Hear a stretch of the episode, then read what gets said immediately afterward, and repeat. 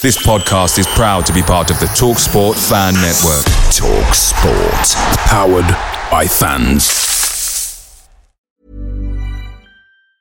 Planning for your next trip? Elevate your travel style with Quince. Quince has all the jet-setting essentials you'll want for your next getaway, like European linen, premium luggage options, buttery soft Italian leather bags, and so much more. And it's all priced at 50 to 80% less than similar brands. Plus, Quince only works with factories that use safe and ethical manufacturing practices. Pack your bags with high-quality essentials you'll be wearing for vacations to come with Quince. Go to quince.com slash trip for free shipping and 365-day returns. The TalkSport Fan Network is proudly supported by McDelivery, bringing you the food you love. McDelivery brings a top-tier lineup of food right to your door. No matter the result, you'll always be winning with McDelivery. Order now on the McDonald's app and you'll get rewards points delivered too. So that ordering today means some tasty rewards for tomorrow. Only via app at participating restaurants. 18 plus rewards registration required. Points only on menu items, delivery fee and terms apply. See mcdonalds.com. Warning this podcast and intro, come to think of it, may contain rants and, given the nature of the transfer window, outdated information, even though I recorded it at 10.41am this morning. Anyway, here's the jingle.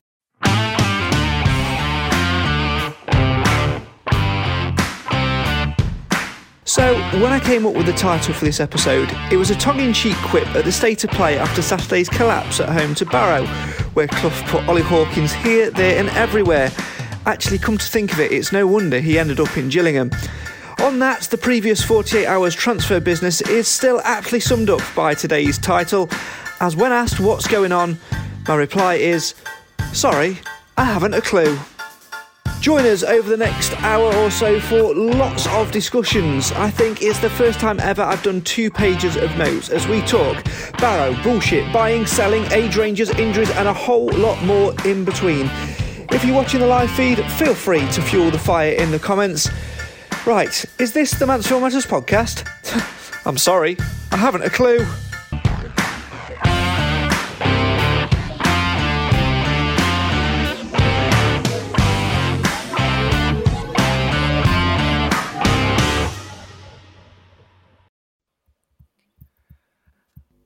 Yes, and true to form, as I said in the intro, things could happen between then and now, and they have. Nigel Clough has added another player to his squad early today. Callum Johnson arrives for an undisclosed fee from Ross County. More on him later. Hello and welcome to the Mansfield Matters podcast, the show for the fans, by the fans. Why? Because Mansfield matters. And uh, my God, does Mansfield matter tonight? I think, other than a special Christmas episode, we've got the most amount of panelists we've ever had in six series of the Mansfield Matters podcast tonight because it's all been kicking off at Mansfield Town. Now, that includes some returning faces. The last time that we spoke to our first guest tonight, he lived the other side of Mansfield, had a all right internet connection, but used a MacBook and for some reason couldn't get his microphone to work and was quite often in delay. So let's find out if moving to the middle of the nowhere of nowhere into what can only be described as a mini mansion has made any significant changes to his internet connection. Ladies and gentlemen, for the first time in 2023, let's say hello and welcome to the forgotten man, Jordan. No, not Jordan Bowery, It's Nathan Edge. Hello, Nathan Edge. Evening. As you quickly find not an improvement. Um, it's still delay, but it is so. You know, I'm, I'm now so. You know, I- Yeah, yeah it, it, it, it kind of works, it kind of doesn't. So, I mean, feel free if you want to stick around or if you want to leave it for another week. It's entirely up to, it's entirely up to you. Uh, maybe just sit there and we'll I'll- take the piss out of you. Whatever you want to do, mate. yeah. Cheers. Cheers. Cheers. Enough, I think uh, until I get a cable to move next thing to try, but it's the back even if it's briefly anyway. Yeah, it is. It's nice to see you. Um, just just nod or shake your head because I can only make out half of every other word that you say. Are you settled into the new house? That's a yes. Oliver and the missus. Oliver and the missus okay? Excellent. Are you are you okay? Right, right. We'll, we'll try and do some sort of sign language or whatever with you later on, and we'll see what happens as the show goes on. Yeah, that sort of sign language is great, mate. Uh, well, from uh, one man who's returning after a long absence to another, yes, let's say hello and give an appearance to Jason. Oh no, it's not Jason. It is Cam Felton who's trying to outdo my backdrop. How are you? Hello, I'm good. Jolly good. Right, talk us through this backdrop then. You've uh, obviously been away trying to put together an IKEA cabinet, and as someone that's moved house recently, I know it takes about six months to build one. So, uh, what have you got going on? Firstly, I'll take my microphone with me so you can see everything Well, that's you're going But- out of shot, so that's great. We can't see. Huzzah! I know. I like that. Even I I, don't look like looking at myself. Anyway, um, I've been to IKEA. Um, Sheffield IKEA is the worst place on earth Other because shops are Sheffield available. people, Sheffield people are pig ignorant and rude. Um, Hmm. But um, yeah, so I've got a, a selection of memorabilia from um, shirts, which I know Nick will appreciate. Yeah. Um, I then got a frame which I got for Christmas off Craig and Nat. Uh, so thank you very much for that. That's got the Don't- Wembley. wait, wait, hang on a minute. Hang on a minute. Don't give her any credit. I got that. Um, and then from Legends Live Part Two, we've got Carlisle frame down here, which you Ah, won't be able yes, to see very 'cause I'll be sat there most of the time.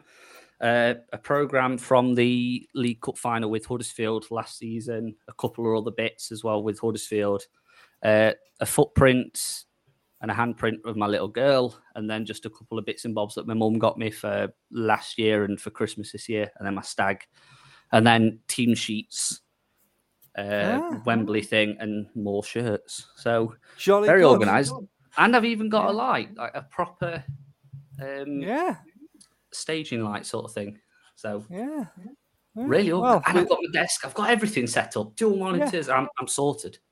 Yeah, well, we look we look forward to seeing you for like two more podcasts this season. Right, let's get rid of you. Uh, let's go to uh, one man who may have to dash off at, at some point in this podcast because he's about to become a granddad again uh, at some point, very very soon. He's been shopping in the club shop today and brought a, a nice little bit of Stags baby memorabilia. It is, of course, Santa himself, Mr. Alan Wilson. How are you, mate? Is are things all right? Yes, not too bad. Still get still a bit snotty, but apart from that, not bad at all, Craig. Thank you. and Good evening, everybody. Sounding a lot better than what you did on match day the other day, Al. So you know it's, it's Yeah, good well, to have you. Can only be a good thing. Good to have you fighting fit. Well, of course, you know I didn't know that Nathan, uh, who actually actually has now disappeared off the stream, or Cam were going to come on tonight. So uh, obviously, I arranged guest. I knew Clive wasn't going to be coming to join us tonight, so we brought in Mansfield Town's. Uh, Mansfield Town, Mansfield Matters podcast's latest sign in, aka Nick of Mansfield Town Shirts, who's definitely been on more times than Cam this season. Welcome back, Nick. Another array of shirts as well in the background. Yes, another random set. Yeah. Hi, you all right? Very good, mate. Very good to see you. We'll delve into what shirts you've got later on. Uh, and we've also got on the podcast tonight, we've brought him back after his appearance on the Christmas special to let him chew the fat on all things Mansfield Town tonight rather than just answer my stupid questions.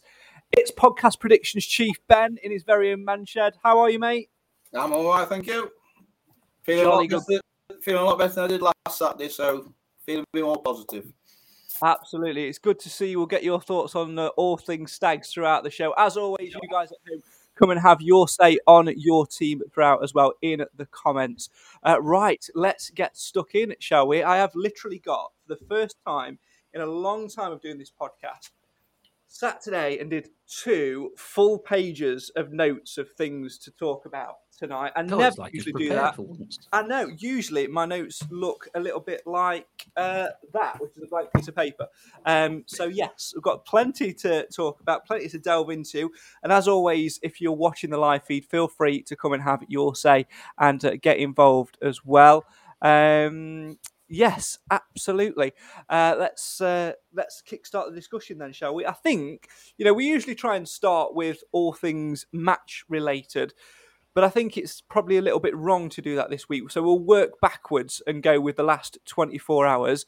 And uh, Ben, I'm going to come and start with you today because you sent me an email the other day. You know, we always sort of chat online through email about podcast predictions and that. And you sent me an email, said, Can I come on to the podcast this week? So I think there's a, a lot to talk about.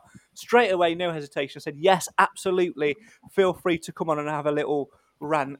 Have your feelings, thoughts, and feelings changed now that we've made two editions over the last 24 hours, or is this still rant style conversations bubbling away inside? There, there- there's still there's still anxiety. I mean, I think last Saturday is the lowest I've ever felt. I mean, I just I just thought Clough had lost the plot.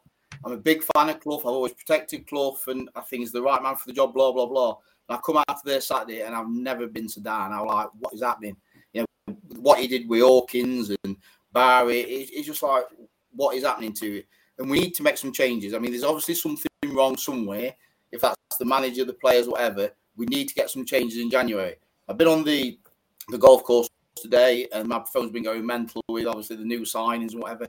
We don't know a lot about these new signings. To be fair, you know, we've all gone on Wikipedia and looked. They look promising. You know, the the, the Alfie Kilgour, you know, he's injury prone, bit, bit worrying, hmm. and I'm just a bit worried why Callum Johnson's only been at Ross County for six months. Does he not like Scotland? I don't know what it is, but so it looks positive. I'm feeling a bit more positive, but until we see him on the pitch, we don't know, do we? Well, one man who always has a positive comment, I reckon I could literally have a gun to his head and he'd still talk positive to me, is Alan Wilson. Did you pass on some form of your illness to Nigel Clough on Saturday, Al? Because it looked like he. The, the only way I can rationalise the decision making process from the second half on Saturday is of a man who is dosed up on Nurofen, sniffing Vic at every opportunity, drinking Lemsip every 30 seconds, and just completely delirious because that's how it felt. But did your illness sort of cast a cloud of that? Have you forgotten all about it? Because if so, I think I'd quite like to have had that illness because it was not. it was just a very strange one, weren't it? We were all must have been buoyant, like myself, after 30, 30 minutes or whatever, 2 0 up, everything sweet, playing something like we used to play. And then they just hit the. I admitted it was a fair strike when the chap uh, hit it from, you know, from the side to make it 2 1. But as soon as their number 10 came on, Craig, I turned around to Kieran and I said straight away, he's going to run the show. You could tell with his demeanour, everything about him. I know he got the second goal, then he got the third goal, but he just ran the show, and we'd got we'd got nothing to do. You know, we couldn't cope with him, and that was the problem.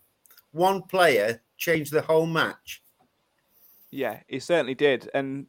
Um, I don't necessarily think it was one player which changed changed the match. I think it was one manager which changed the Well, course yeah, of that match. yeah, I'll rant about that later on. that, Um, Nick, that one, Ben's, that Ben's- one goal just before half time changed the match. We we, Yeah, yeah. we went in 2 0. I don't think it would have been a goal. Just check. That's when Cloughie lost the plot, is he didn't know what to say Yeah. after that goal went in, I think. Yeah, fair point. Nick Ben said uh, before in his in his first comment about never feeling so low uh, for a long time after the game. What were your thoughts and feelings after? Because I remember walking away from the game, getting soaked with with the cold rain, and thinking, I cannot believe the capitulation that I have just seen and the questionable dis- uh, decisions from Nigel Clough. I still can't get my head around it. I've tried to map it out on a wall. I've tried to sit sit down and, and think about every angle possible. I still cannot understand what happened on Saturday afternoon. No, I I think the first 43 minutes were the best we've played at home since Northampton in the playoffs. I thought that was the best we played for a long time. But even even at 2 0, me and my dad both said that it will take us to be 4 0 up before I'm Yeah. comfortable that we're going to win. And I don't think there's many other teams that are 2 0 up at home and cruising where you think we're going to lose this. The second that goal went in, my dad said we're going to lose now. Now, in any other team, you'd go, well, that's ridiculous. Don't be so pessimistic. Of course, we're not going to lose. It was written in the stars. As soon as they scored that goal, you knew we were going to come out and start like a tractor, and we did. Um, and then, yeah, the Clough's antics didn't help where he started swapping players. God knows where. You know, Bowery comes on, and all he had to do is bring Hawkins off for Bowery, and then all of a sudden, Bowery's running backwards. Hawkins then runs forwards, then he goes backwards again. Then he looks at the manager and goes backwards. Then he ends up for. It was a strange, and we went five at the back. Um, it- that was two-two when we went five at the back, which didn't I didn't quite understand. Um, That's how they scored their third goal because we we we, we Yeah. settled. We didn't settle quick enough, and they took and the man that we advantage. strategically sent back to shore up this amazing back line of four Was- men was at uh, fault. was the man who Yeah. put it in the net. So Yeah. yeah, it, I must. I, I just walked out thinking we're just going to finish mid-table. We're going to amble to the end of the season. Maybe these signings made it slightly better, but yeah, there was a lot of pessimism. I think on my side and anybody else. I mean, it was just typical Stags. I mean, I'm not suggesting it's all Clough. It, it's happened under every manager we've ever had, where we've been, you know, two, three nil up and it's all gone pear shaped. But we're just so soft at the minute. I just think that the team last year at two nil up conceding would have probably just won two, three, four, one. Whereas now, as soon as we concede, we, you know, we may as well fold up and just give up. And we did. Cam, it's it, it's an interesting debate where you put the the blame. We'll come to some of the comments in a second. I don't know. I feel like we need to sort of address Saturday first and maybe get that out of the way because I think a lot of things then sort of spiral on from that.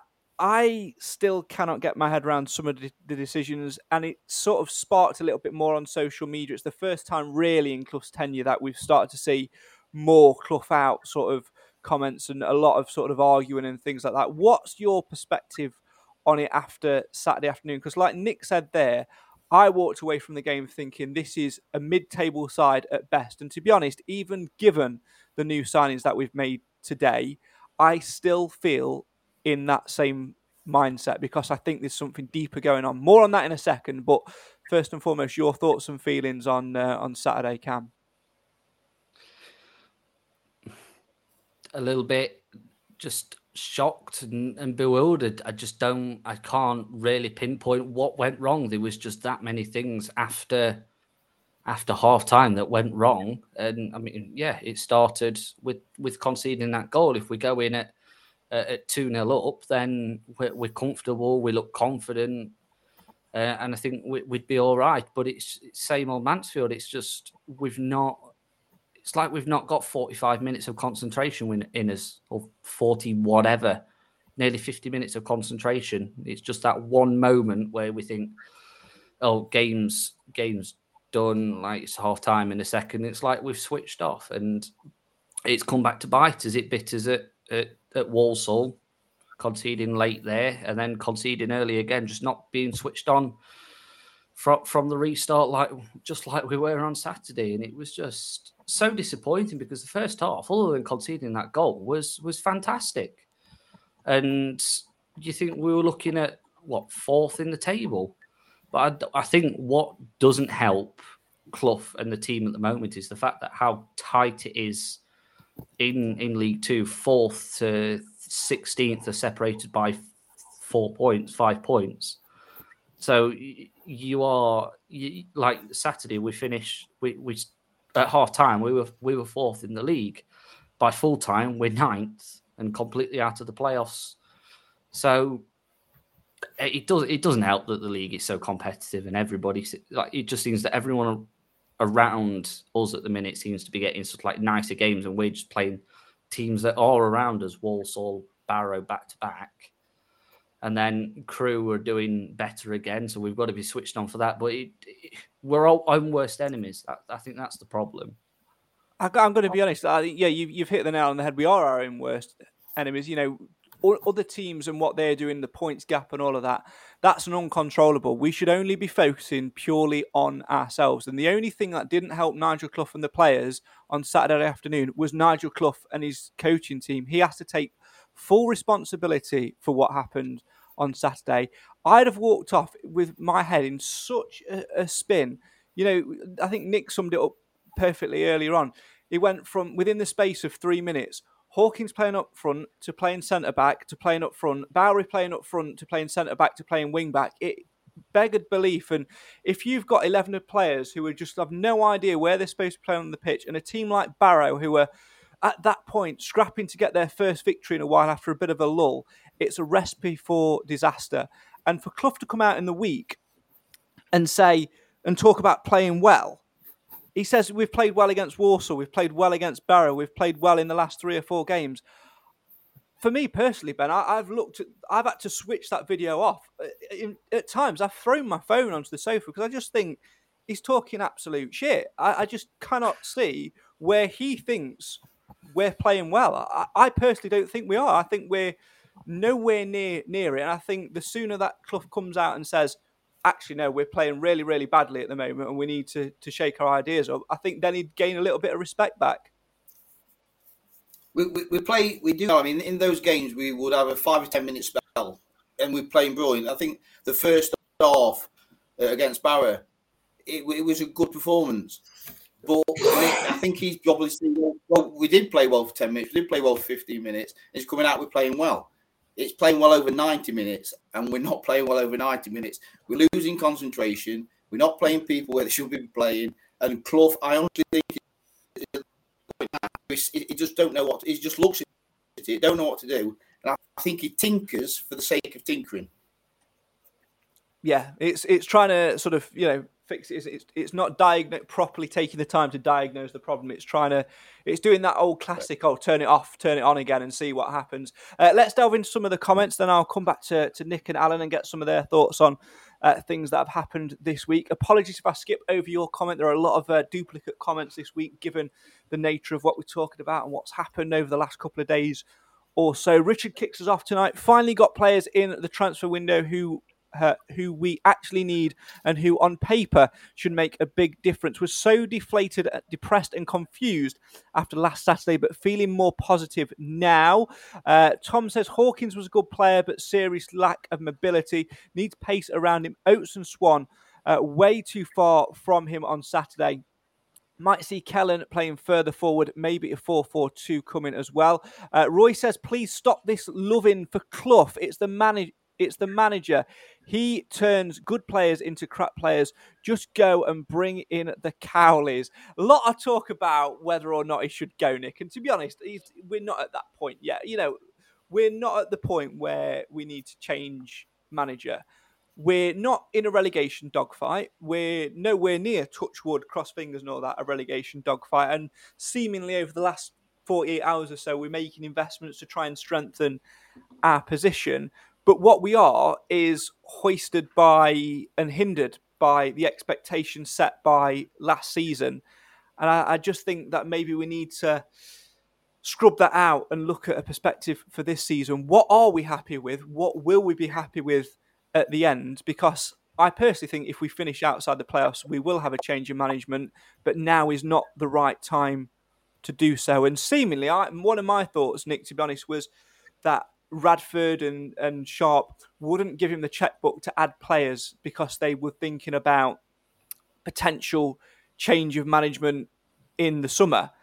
But they've done so. They've given players two and a half years deals. So it does seem like he's still trusted to go and do the job. Yeah, I, I, think he'll stay to the end of the season. I think you've got to give him till the end because, like last season, you could have a miraculous run. I don't see it at the minute, but it could happen. Um, is there anyone out there better than him? I don't. I know he tinkers and messes about, but he has got success at this level. I, I don't know what the Cowleys, whether they even drop this far down. I don't know.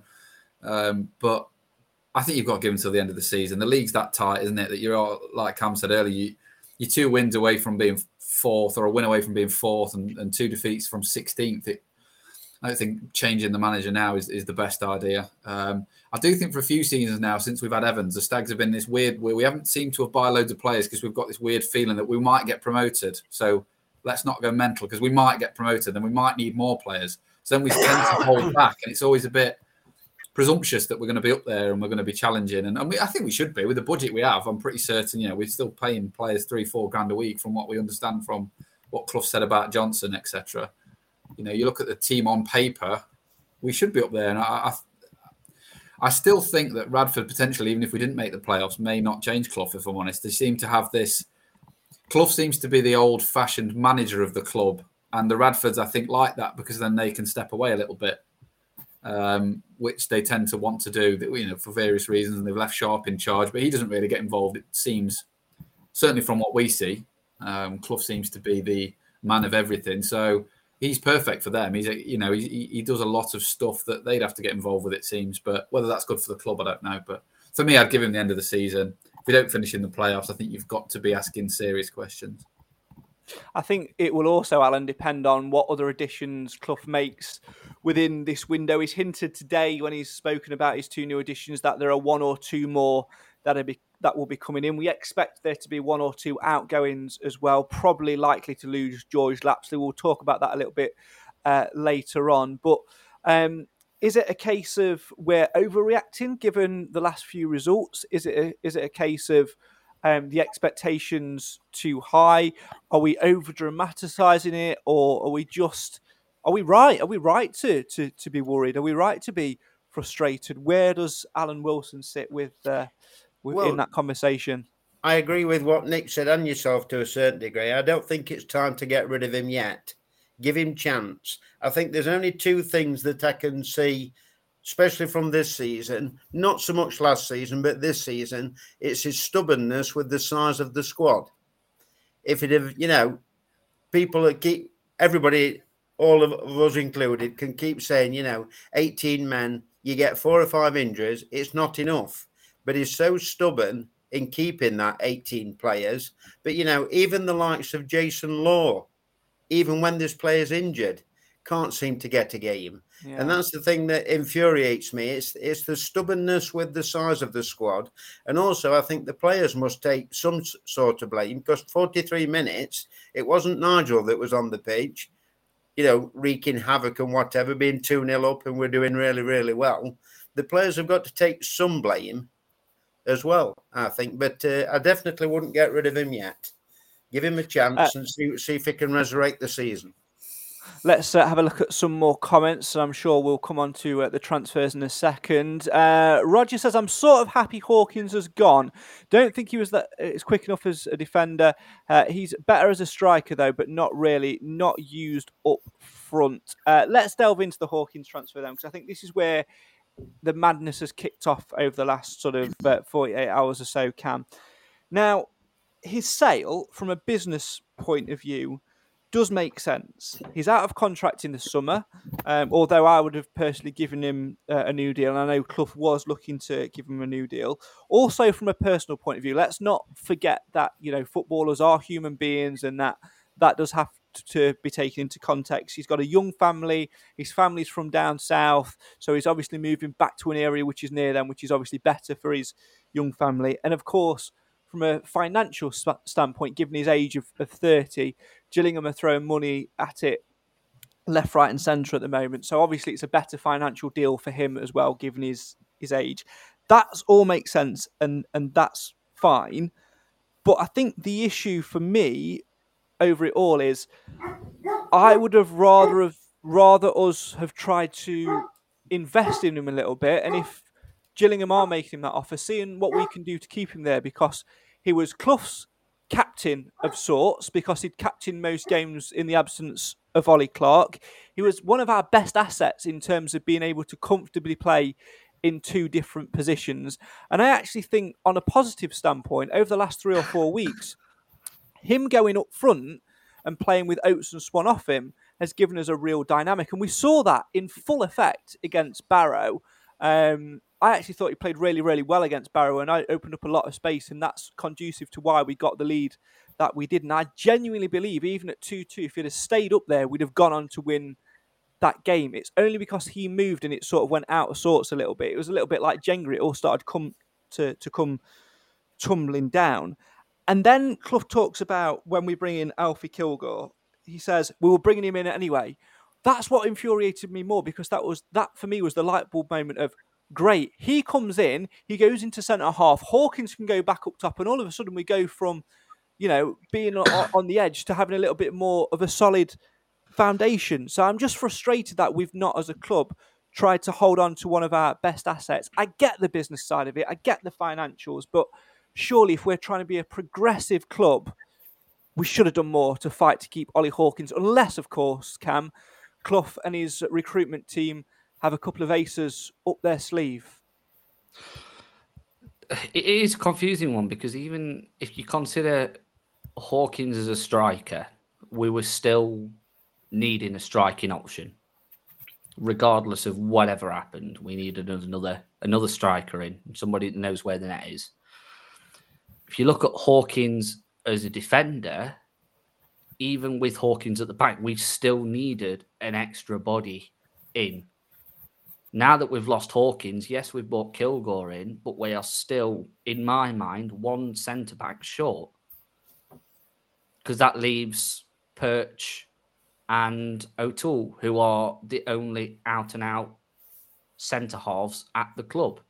that and fit. one of those is and one of those isn't a natural out and out centre half in John Joe. no, Paul, he's, remember? he's he's a CDM, isn't he? So yeah. but obviously Hewitt can play there, but he's better sort of like out wide. But and then obviously Harbottle's injured, and we don't know how long he's going to be out for. So you think even with Hawkins, we're still one short. We've now lost Hawkins and we've replaced him, but that still leaves us, in my mind, one defender short.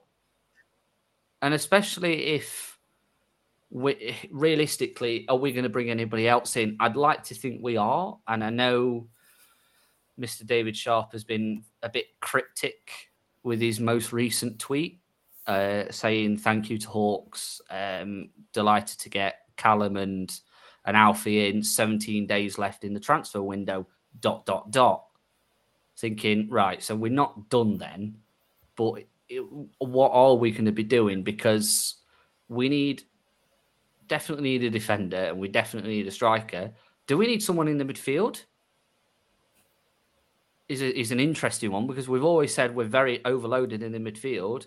Clarke's out injured. Hartigan's now out for the season. If we lose Lapslie, yes, we've got Law, but does that then leaves us? Sh- are we are we short across the entire pitch now? Now that we've lost, I think the debate for me, Ben, is is more ra- around, or not necessarily debate, but the, the alarm bells ring where when Clough's been speaking about Hawkins leaving, he still refers to him as a defender, and and that's what got me. It's almost like we went down this one track of him being able to play in this one position. It's no wonder in the end that Hawkins probably did feel a little bit like, well, if I'm going to go to Gillingham, the one thing that they've said to me is that you won't play centre back, you'll play centre forward. Yeah, I think it's Hawkins has gone. I think I, I completely agree with every, every word you said there. Um, Hawkins uh, been one of our most consistent players. People highlight a few mistakes, but a lot of players have made mistakes. But you notice his mistakes because he's in defence. Playing up front with and Swan running around him, balls into him. It was it was going to be the future. So bring this Alfie guy in defence, put him up front. But then Hawkins goes, and if you read on his Twitter, he's very like the best club I've played for in my football career. I loved it there, etc. Okay, you say that, and then he's got his finance and his kids and whatever.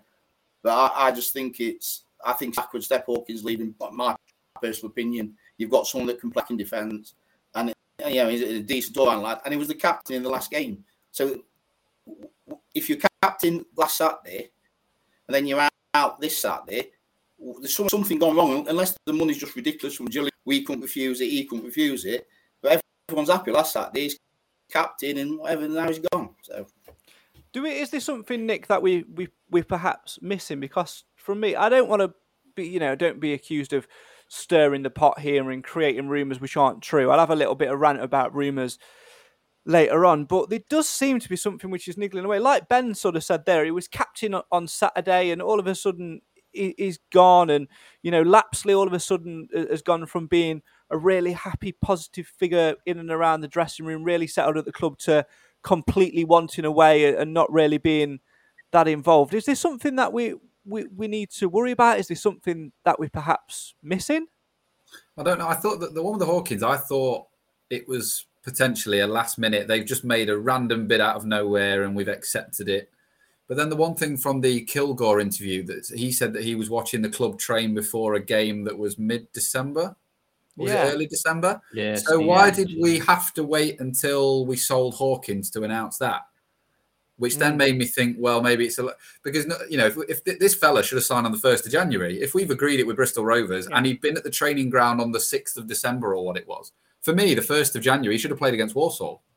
So we've held off until two hours after we've announced the Hawkins deal, which from a PR point of view is bizarre. Would have been better the other way around. At least give us the good news first. Um, but they didn't. So that, that made me think, well, as a club, then we've had to wait until we've definitely got somebody off the books to bring somebody else in. Otherwise, we would have announced Kilgour last week because Bristol mm. Rovers clearly weren't going to play him. He's been here early December. You know, it, it made no sense to wait until two hours after Hawkins had gone. So that's made me think there's maybe more to the Hawk. I don't know. I, I, get the feeling it was just a random bid out of nowhere. But then, were we holding off the Kilgour deal till we saw it, till we got somebody out the door? I don't know. It's interesting. We, we, we, thought Johnson was going to be out the door before. Yeah. I think now. I think we thought yeah. somebody was going to put a storm in bidding. He was going to disappear, and we can then bring Kilgour in. But I don't know. Everyone else I know exactly. Play, I know exactly what's going to happen with Danny Johnson. Johnson he, he's going back. I pers- I personally don't think that we'll see Danny Johnson playing a Mansfield shirt under Nigel Clough, but I also think that if he does come back, he'll either go out and loan out out somewhere else, or he'll stay and be a, a, a bit part player, sub appearance here or there, the occasional start, and then we will lose him in the tra- in the summer transfer window for absolutely nothing. It's clear to me, Al, that um, Nigel Clough doesn't want Danny Johnson at the club. He's a valuable, valuable asset at the moment, and we shouldn't be selling Ollie Hawkins to Gillingham. We should be doing our utmost to get Danny Johnson out the door because we're to get more for him, and it's more beneficial for us. Yeah, but you've also got to think, Craig. Uh, I mean, I'm only going through putting two and two together. I might be making five, but didn't he actually, when he'd heard about the uh, transfer business and whoever got in touch with him, didn't he actually put a transfer request in? Because that makes a different uh, spin on the story, in my opinion. Because if he's put a transfer request in, what can Nigel do? He can offer him, you know, a contract or whatever. But like we've said before, if they've if they've doubled his wages like they're supposed to have done, you know, what's the chap going to do? He's 30, 31. You only have so long in football, and you just can't blame the chap for going. But I can see where you're coming from about Johnson, you know, because it is a shame because we scored 15 for Walsall, hasn't he? You know, mm. it's proved in the past. He knows where the net is, but it's obviously something's happened between Nigel and him. You know, where there's uh, going to be a problem. Yeah, absolutely. Um, also, as well, I think it's one of those things uh, as well. You mentioned there about the rumours of him putting a transfer request in and, and things like that. That is something which has annoyed me to the hilt this week, Ben. And you might have seen it on the Mansfield Matters Twitter. I noticed a couple of days ago, I think it was probably Wednesday, when the rumours were starting to fly about Hawkins going to Gillingham and Lapslie as well. I noticed a handful, and it is only a handful of tweets um, from supporters, and I use the term very, very loosely, who were, um, who were of course saying, "Oh, I don't want them to go. I think they, um, I think they're snakes and and all of that," and tagging them in it. And I think that's one of the most frustrating things for me is that we shouldn't be doing that. That's fueling rumors, and it just got under my skin and annoyed me. And that's what really, really gr- grinds my gears about January. Rumors fuel everything, and one thing that Nigel Clough does is holds his cards very, very close to his chest, and seldom do we find out the truth about what's going off. So now there'll be a certain amount of people who are think who think that Hawkins did hand in a transfer request, did chase after the money. We'll have no idea if that's true, but because based on hearsay and rumours, people will think that's true and therefore will get on his back and will call him all sorts of names under the sun. I just don't think that's right, and it just annoys me about you know everything uh, during during January. I'll say there is I mean, I mean, people that have commented on his, his personal stuff. So it's just like just with the it's like the the money emoji. It's just like, come on, behave. it's, it's pathetic, but I mean, that, that, that, it, it's the world we live in now. Obviously, with all this social media, it gives a person this chance to say something and tag in that person. I mean, you know, you could be down the pub in the old days and you, would say you might say something, but Ollie Hawkins would never hear it or George Lapslie would never hear it. Now they can just sit at the desk on the phone and say Joe, at George Lapslie or at Ollie. And it, it's, I mean, I can't imagine what it's like to be a footballer because you know you imagine on their Instagram the amount of DMs they get into there and being tagged on Twitter. Um, yeah. And one one rumor that's completely wrong could, could it could go on Twitter and everyone believes it. I mean, the amount of times people tell me this is fact and it's not. it's just it is ridiculous. Yeah, absolutely. I mean, you saw it a little bit with um, the the prime example was in the Wrexham documentary when Paul Mullin went from League One to, to the conference, and yeah, you know, he'd got a nice little financial package, but he explained his reasonings for for joining Wrexham on the show, and you know he was talking about how actually it affected him from a mental health point of view and, and, things like that. And I just think it's the same. But also as well, if you've got fans that are doing that, that plays straight into the hands of agents who are going, well, they don't want you anyway, and then getting in their heads, and it just adds fuel to an unnecessary fire, which shouldn't be put out. But also, I want to address the fact that um, some people on on Twitter. Um, took what I said in the complete wrong way and completely didn't understand the point I was trying to make.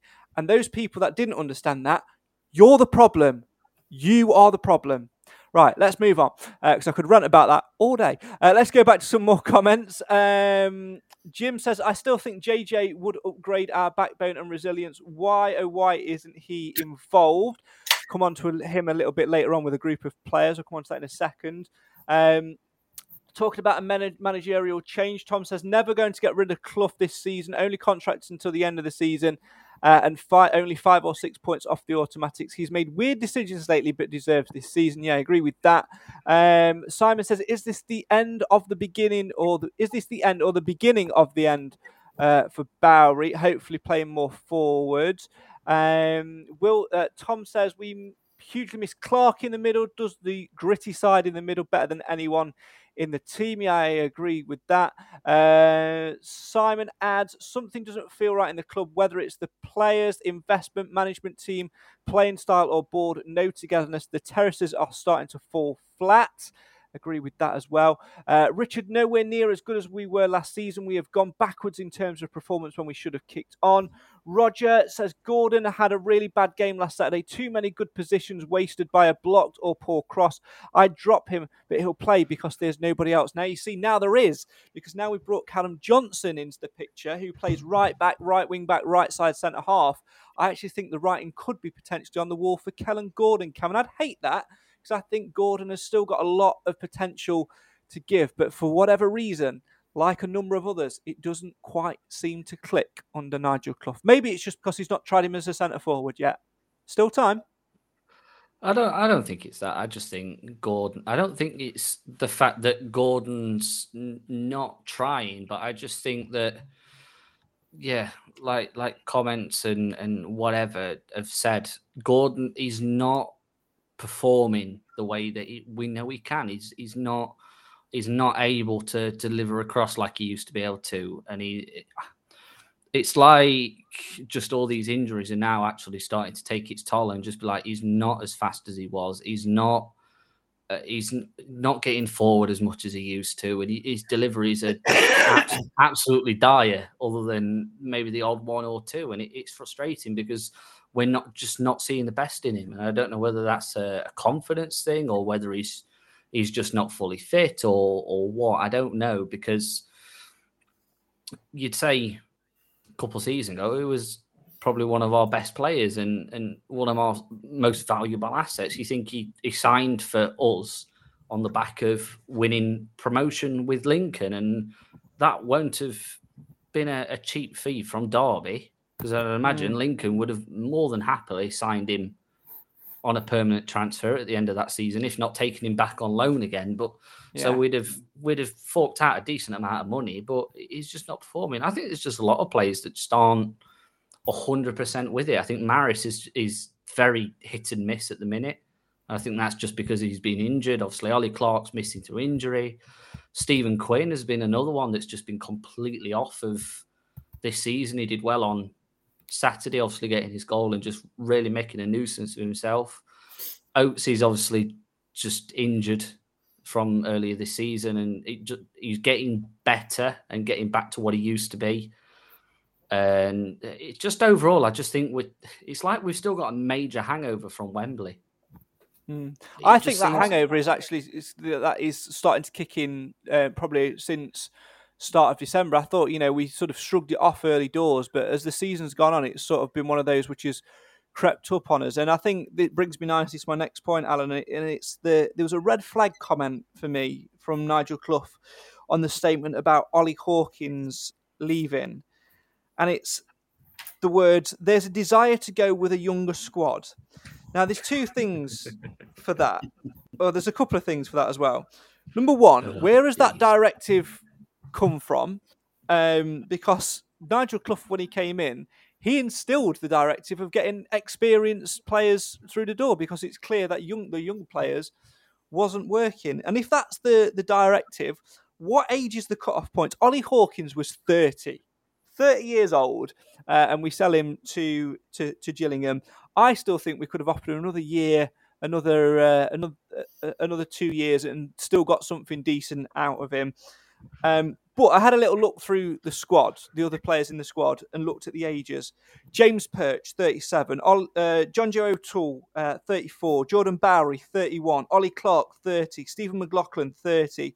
Lucas Akins, 33. Stephen Quinn, 36. Based on, on that and based on if we're using Ollie Hawkins as the benchmark to get a younger squad, we have got to therefore replace one, two, three, four, five, six, seven players when are we doing that? Are we doing that now? Are we doing that in the summer? How does that come around? Because we don't know what league. There is no sense to that, to changing that directive in the middle of a bloody season. That's more mental to say that than it was to bring Bowery on, put him up front for two minutes, put him at the centre back, put him at wing back, and then get him collecting the fucking goons. Well, it was probably hoping to bring the uh, average age down because one's 24 and the other one's 26, aren't they? So I mean, yeah. that's brought the average age down slightly. But you know, it probably it's it's probably a matter of course, depending on where we finish or how well we do this season. You know, like you said before, has he got other irons in the fire that's the same sort of age? We don't know. I mean, I don't go on Twitter and stuff like that. I haven't got Twitter a, a Twitter account, but I did see about three week ago about this Kilgour. You know, there were three teams after him, weren't there? There was all us Colchester, and I can't remember the other team. So, I mean, if I've even seen it, and I'm no Twitter expert, you know, other people have seen it, so it must have been banded about.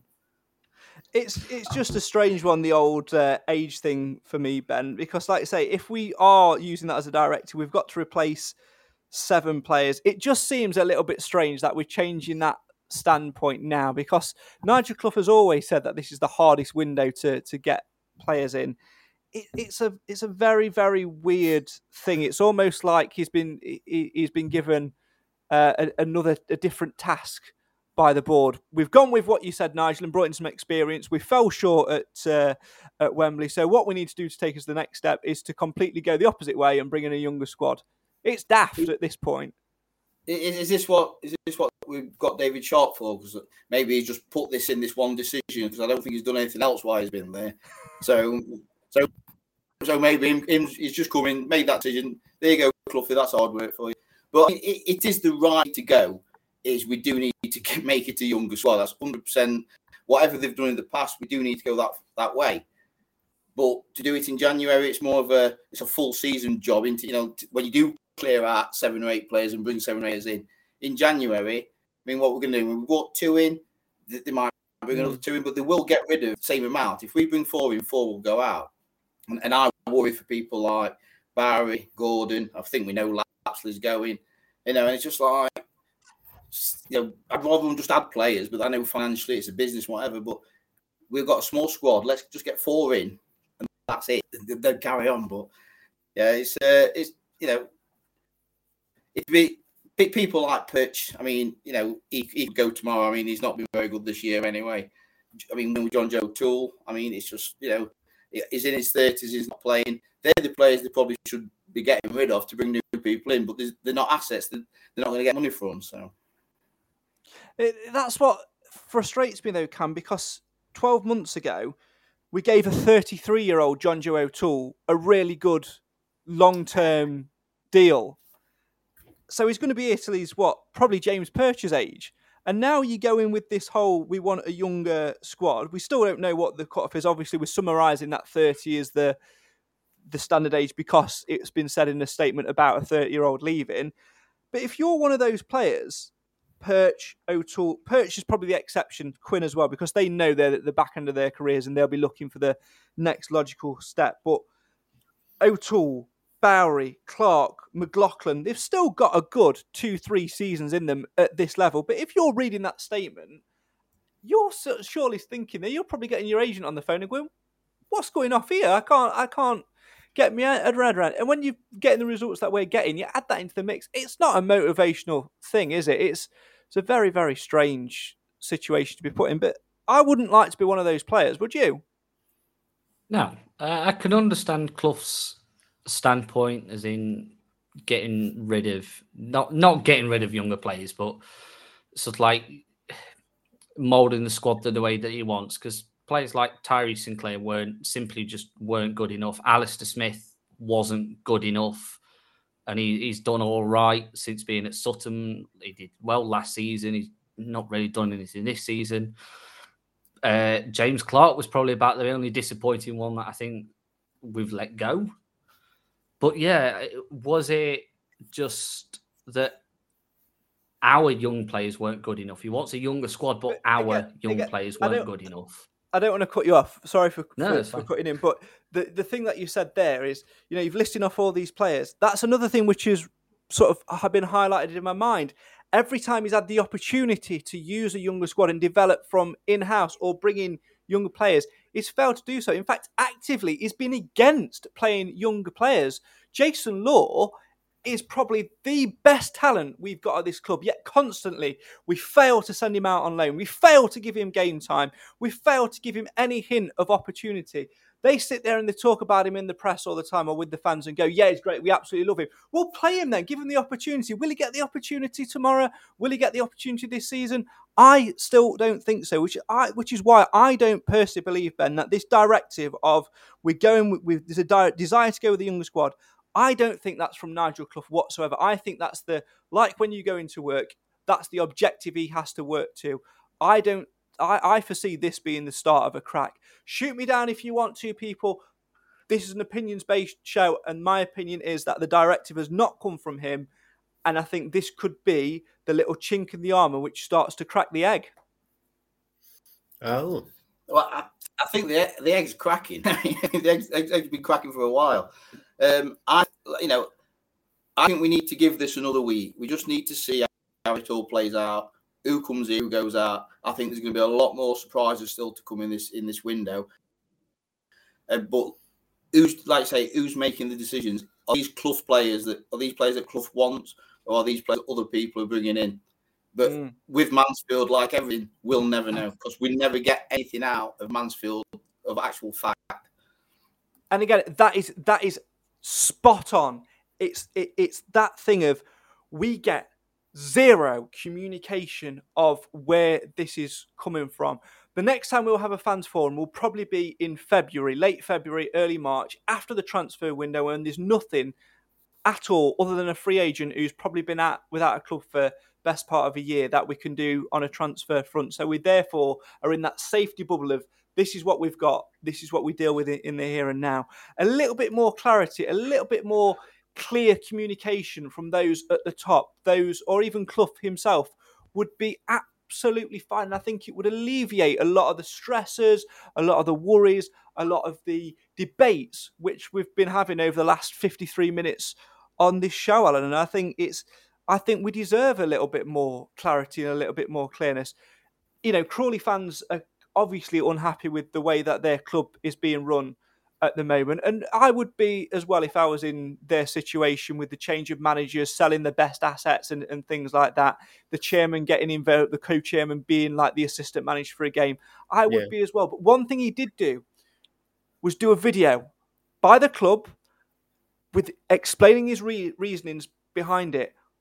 When was the last time we heard from somebody other than Nigel Clough? To give us a directive and give us a clear communication pattern and strategy over where our club, the club that we're investing our money in by buying tickets, season tickets, merchandise, the one that we have invested in by getting the extra season tickets and driving um, the profile of the support of the club on. Where's the directive about where we're trying to go? Don't keep us in the dark. I'm going to say, well, there, there hasn't been anybody, has there? There's only Andy Garner done a couple of uh, interviews. That's about it. Other than Nigel, like you said. Uh, we briefly. was- go on. It was. I was just going to say it was David Sharp when uh, we had the other forum telling us everything they were going to do, but that was mainly about tickets, weren't it? How we was going to change the ticket system. There was nothing else about anything.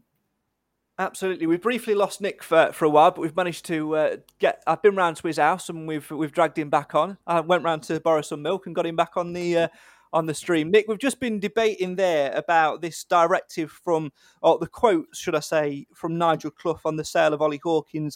There's a desire to go with a younger squad. We were debating the cut-off age and um, those players who are below that age and whether or not we should have some more clear, concise communication from those other than Clough over the directive of um, uh, of where, where we're trying to go. What's your thoughts and, and, and feelings on it? Should we have a little bit more clarity, some a little bit more communication, or should we just trust in the process?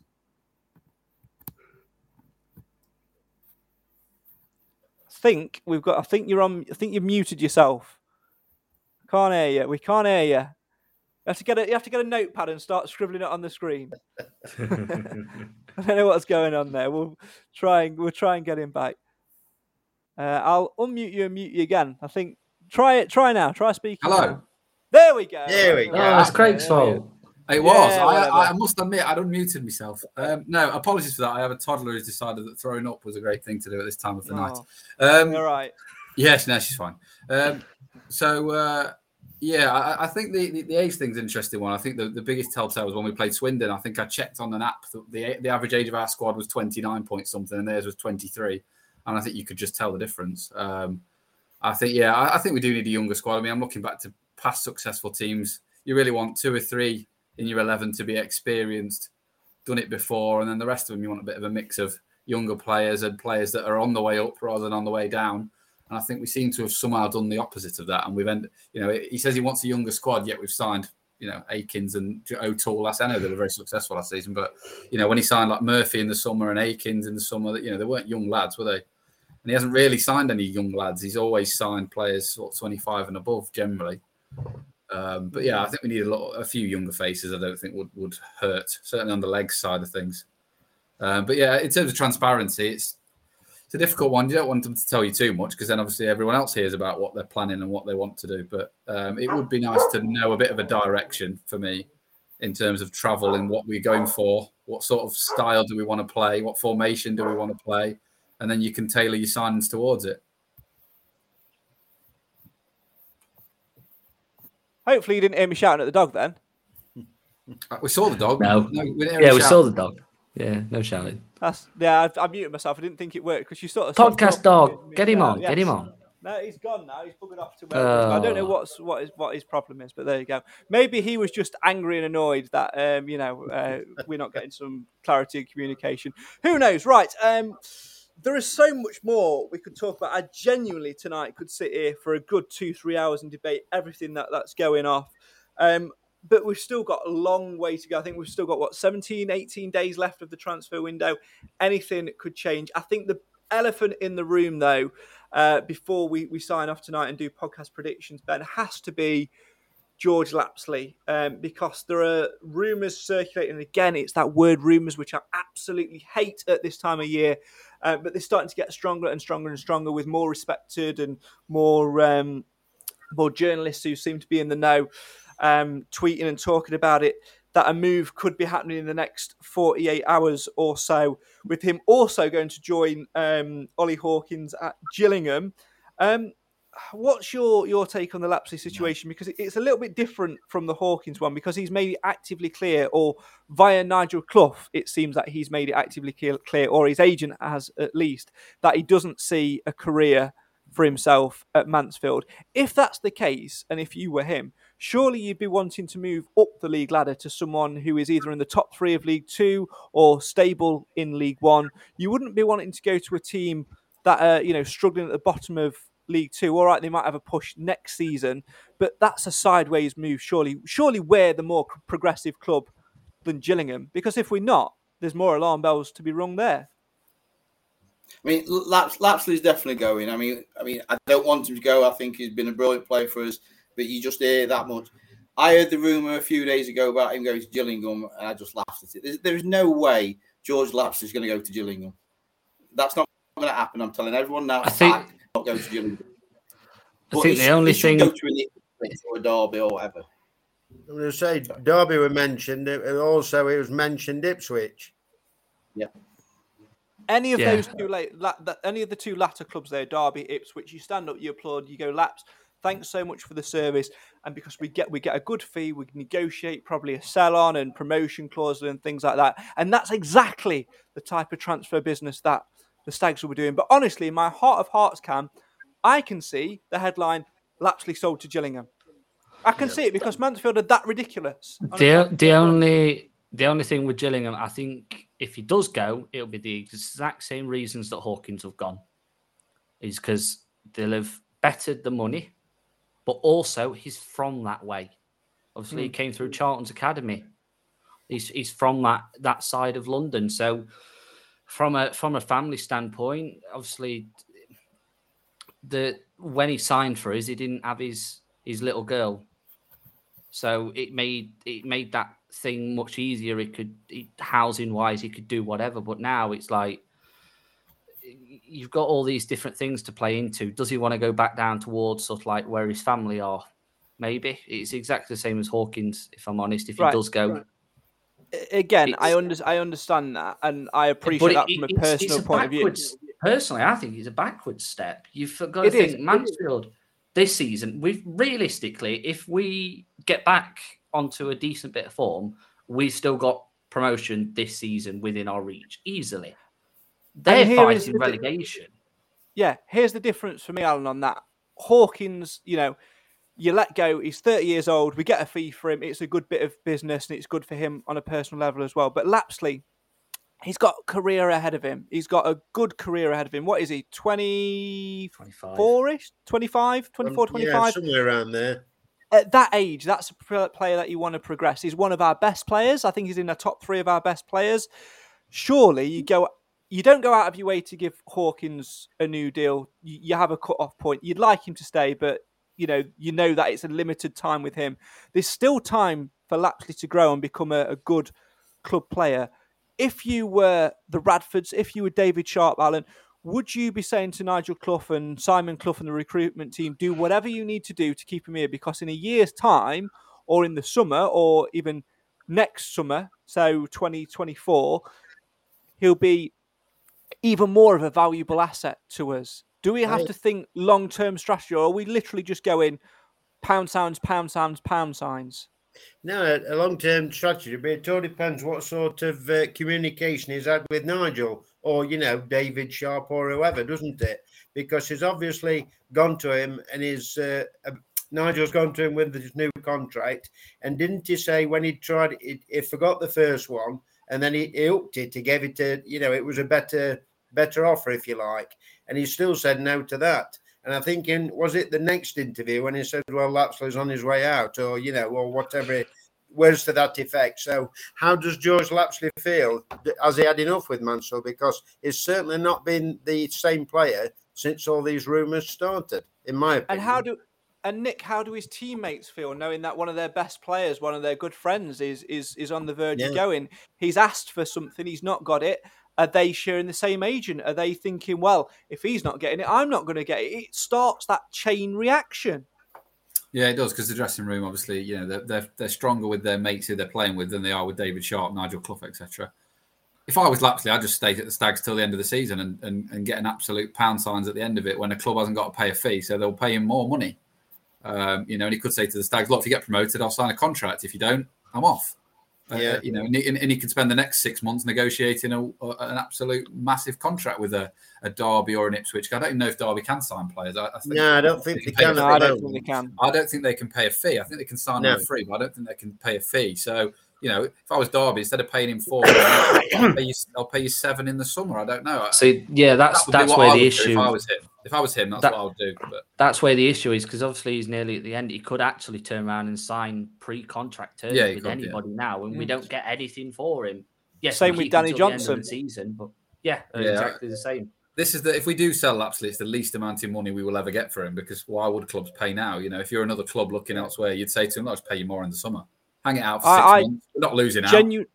I genuinely think we have dropped the ball on Lapslie. We should have done. We should have done more in the summer to get a retainer on, to get another to trigger, um, whether it's against his will or not, to trigger a clause which puts another year on his contract, which means that we get a better financial settlement. Because I can see what will happen now.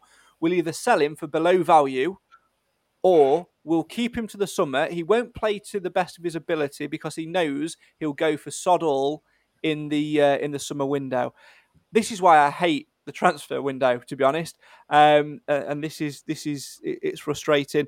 Um, I guess the proof will be in the pudding tomorrow, Ben, whether whether or not he's named in the uh, the eleven. Because whilst he's a Mansfield player, regardless of what's going off on off the pitch in terms of contract negotiations, if he's available for selection, you'd be foolish not to, wouldn't you?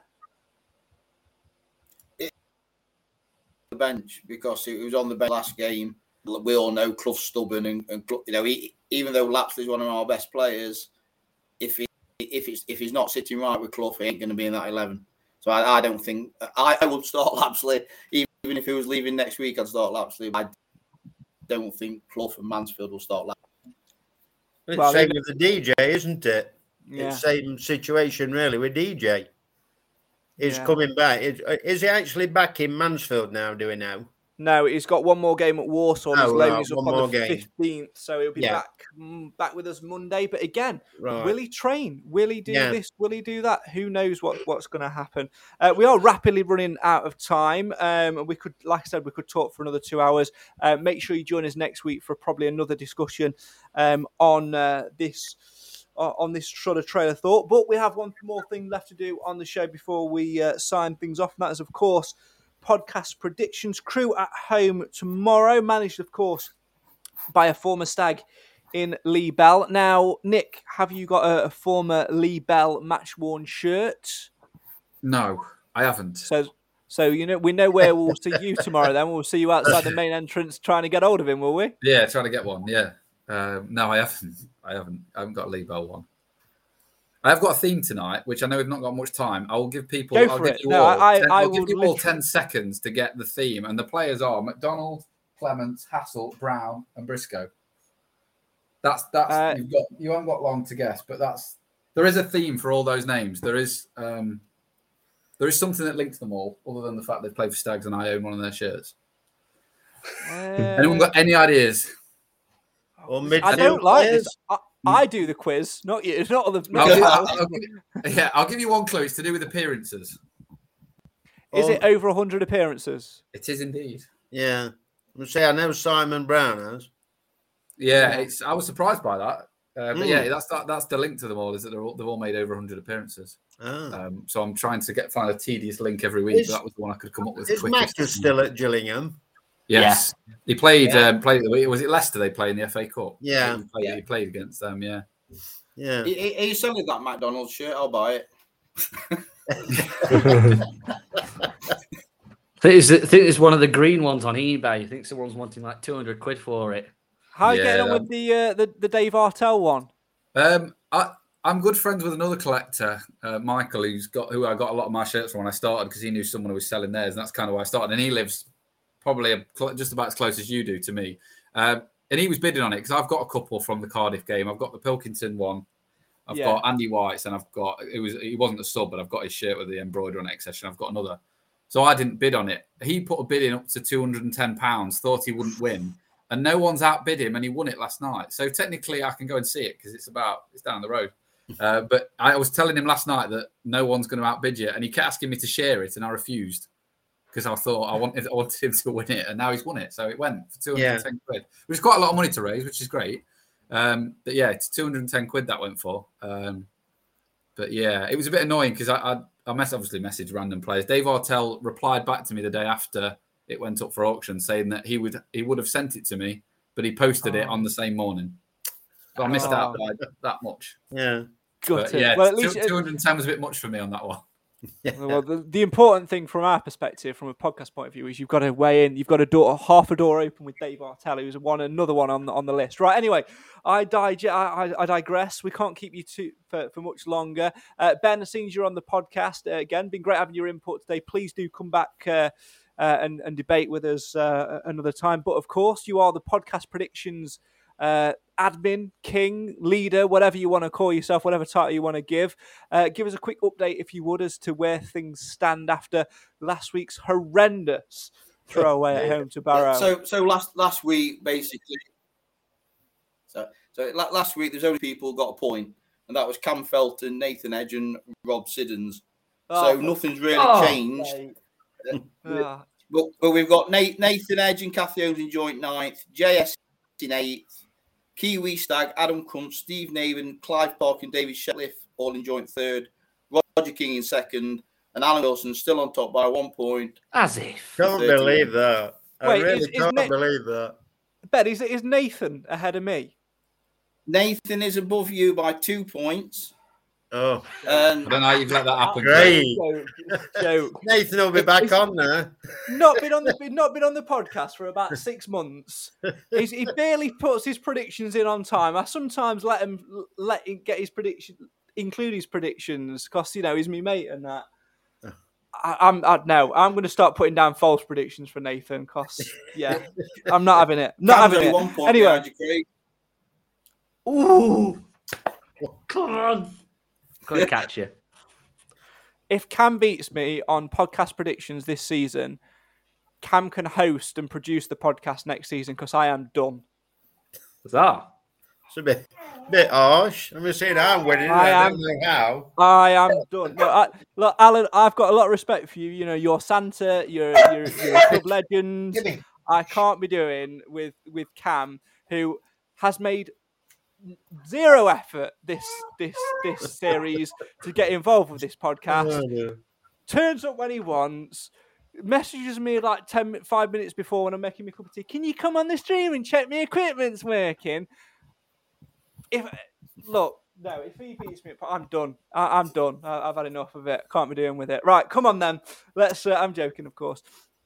Cam will never host this podcast. Um, right.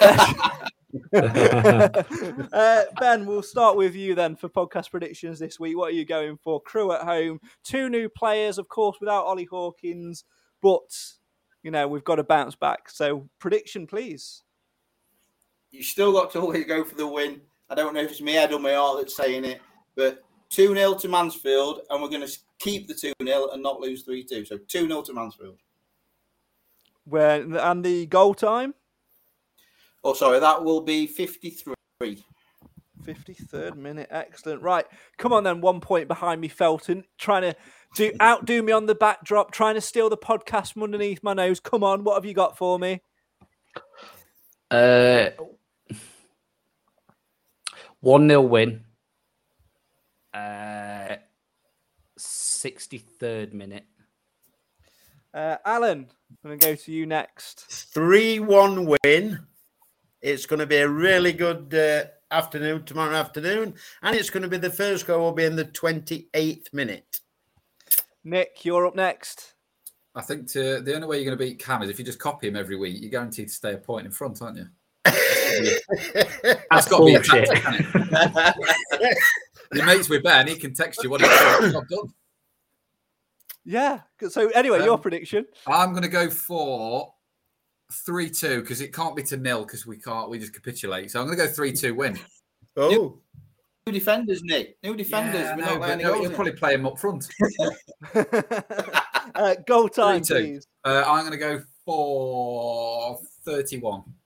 31st minute. Uh, I can tell you that uh, earlier today, Clive went for a one-all draw in the 18th minute. Nathan, of course, yet to put his prediction in. Shock horror. I'm sure he'll do that. We're At, uh, waiting two for you. minutes.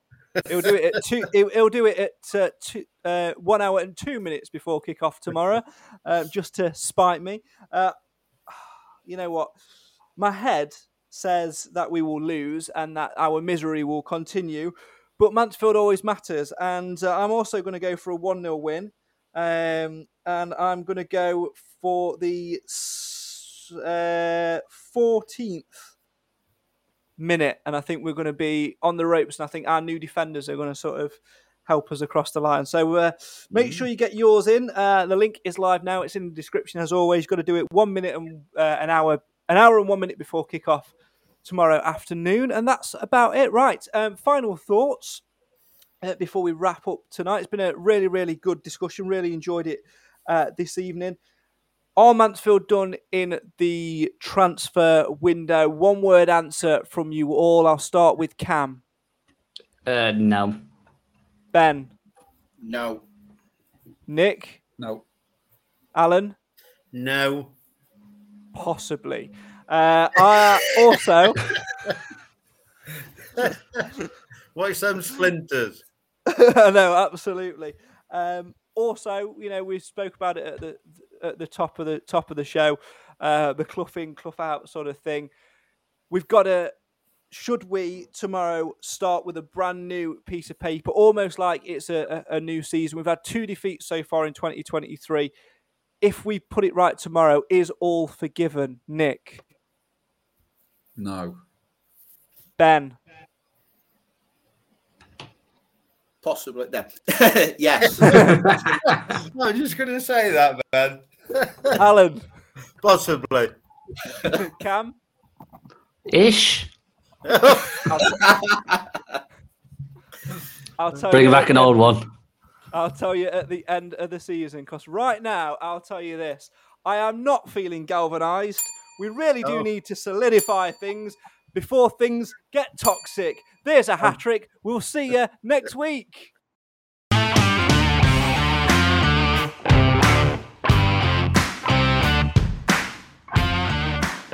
Do you know what? After all of that debate and discussion, I still don't think I've got the answers. Let's hope that Nigel Clough has tomorrow when the Stags welcome Crewe Alexandra to One Call Stadium. Don't forget to get involved with podcast predictions. The link that you need is in the description, and you must do it no later than one hour and one minute before kickoff. You know what to do by now. As always, my thanks to you guys at home for watching and to listening as well. And of course, my thanks to the Mansfield Matters podcast panel. We'll see you again next week, quite possibly on Sunday, or it'll be this time next week on Friday. Stay tuned to our social media to find out when. To be honest, it'll probably depend on how we get on tomorrow afternoon against Crewe. Right, that's it. I'm off to try and, I don't know, map out what on earth has happened over the last week or so and try and get some perspective and prepare for match day tomorrow. Who'd be a Mansfield Town fan, eh? We all would. Do you know why? Because Mansfield always matters. Goodbye.